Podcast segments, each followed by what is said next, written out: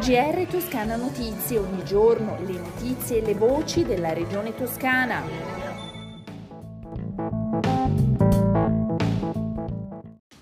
Gentili ascoltatrici e ascoltatori, un saluto dalla redazione di Toscana Notizie, questo è il nostro GR. A partire dalle ore 14 di questo venerdì 10 dicembre è possibile prenotare la prima somministrazione di vaccino anti-Covid destinata ai bambini toscani dai 5 agli 11 anni sul portale prenotavaccino.sanita.toscana.it. La prenotazione sul portale regionale è necessaria per fissare l'appuntamento presso gli hub territoriali prescelti.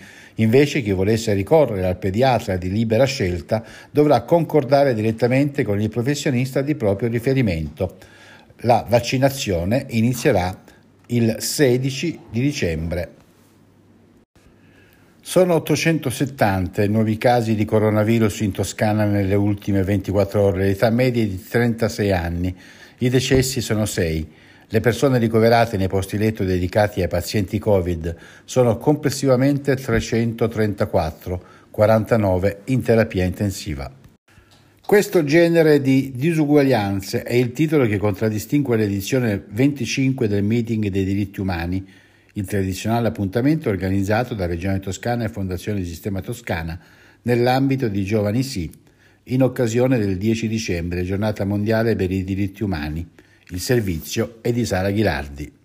La Toscana non rinuncia al suo meeting, appuntamento tradizionale in occasione del 10 dicembre, giornata mondiale per i diritti umani. Questa edizione online, con la stessa formula dello scorso anno, ha fatto segnare un boom di partecipazioni 17.000, i ragazzi iscritti per quasi 900 classi in tutta la Toscana. Questo genere di disuguaglianze il tema della 25esima edizione, dedicato alla riflessione sulla disuguaglianza di genere. Un talk dinamico condotto da Cristina Manetti e DJ Carletto, trasmesso in streaming sui canali della regione, tra live, video, le performance dell'attrice toscana Gaia Nanni e numerose testimonianze, tra cui collegamenti con la presidente del CNR Maria Chiara Carrozza e la presidente della Fondazione Nilde Iotti Livia Turco.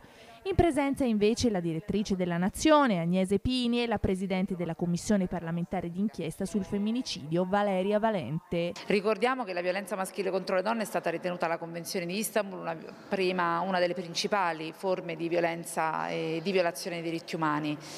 E oggi noi ci troviamo a combatterla in Italia, in un paese nel quale non solo modello culturale e sociale resta ancora di stampo profondamente patriarcale, ma il tema, il tema vero è che non riusciamo a sconfiggere questo fenomeno proprio perché ancora troppo radicati, in maniera molto spesso inconsapevole dentro ciascuno di noi, tanti stereotipi e pregiudizi. Spazio anche alla partecipazione dei giovani ai loro lavori e riflessioni sul tema della disuguaglianza di genere ricorrente, poi il pensiero durante tutto il meeting alla vicenda di Patrick Zacchi. L'immagine di Patrick Zacchi che è eh, oggi il simbolo di tutti coloro che si impegnano, lottano, ma che contemporaneamente hanno necessità di vedere riconosciuto il proprio diritto alla libertà di espressione che nella dichiarazione dei diritti dell'uomo che l'Assemblea Generale delle Nazioni Unite approvò proprio un 10 dicembre, il 10 dicembre di 73 anni fa, eh, la principale delle condizioni per cui il mondo potesse risollevarsi dal punto di caduta più basso che la civiltà umana aveva toccato con eh, la seconda guerra mondiale. Vogliamo mandare un messaggio chiaro alle ragazze e ai ragazzi. Tutte le donne hanno il diritto di avere le stesse opportunità di, degli uomini e su questo vogliamo continuare a lavorare. La scuola deve essere per eccellenza il luogo di parità, il luogo di uguaglianza, quindi ecco perché questo meeting l'abbiamo voluto dedicare al tema delle disuguaglianze di genere. Nel servizio avete ascoltato nell'ordine le voci della senatrice Valeria Valente, presidente della Commissione sul femminicidio di Palazzo Madama, del presidente della Regione Toscana Eugenio Giani e dell'assessore alle pari opportunità della Regione Toscana Alessandra Nardini. Il terzo settore deve essere sostenuto e non penalizzato, per questo mi associo convintamente alla richiesta di non assoggettare il mondo del volontariato al regime IVA. Lo ha detto l'assessora regionale alle politiche sociali Serena Spinelli, intervenendo in merito all'attuale formulazione del decreto. Vediamo ora che tempo farà in Toscana in questo fine settimana.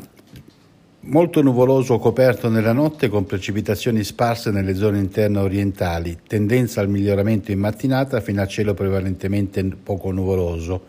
Le temperature sono in aumento, ma le previsioni a medio termine prevedono un'alta pressione e tempo stabile per almeno una settimana. Con le previsioni del tempo è tutto, un saluto dalla redazione di Toscana Notizie e da Osvaldo Sabato.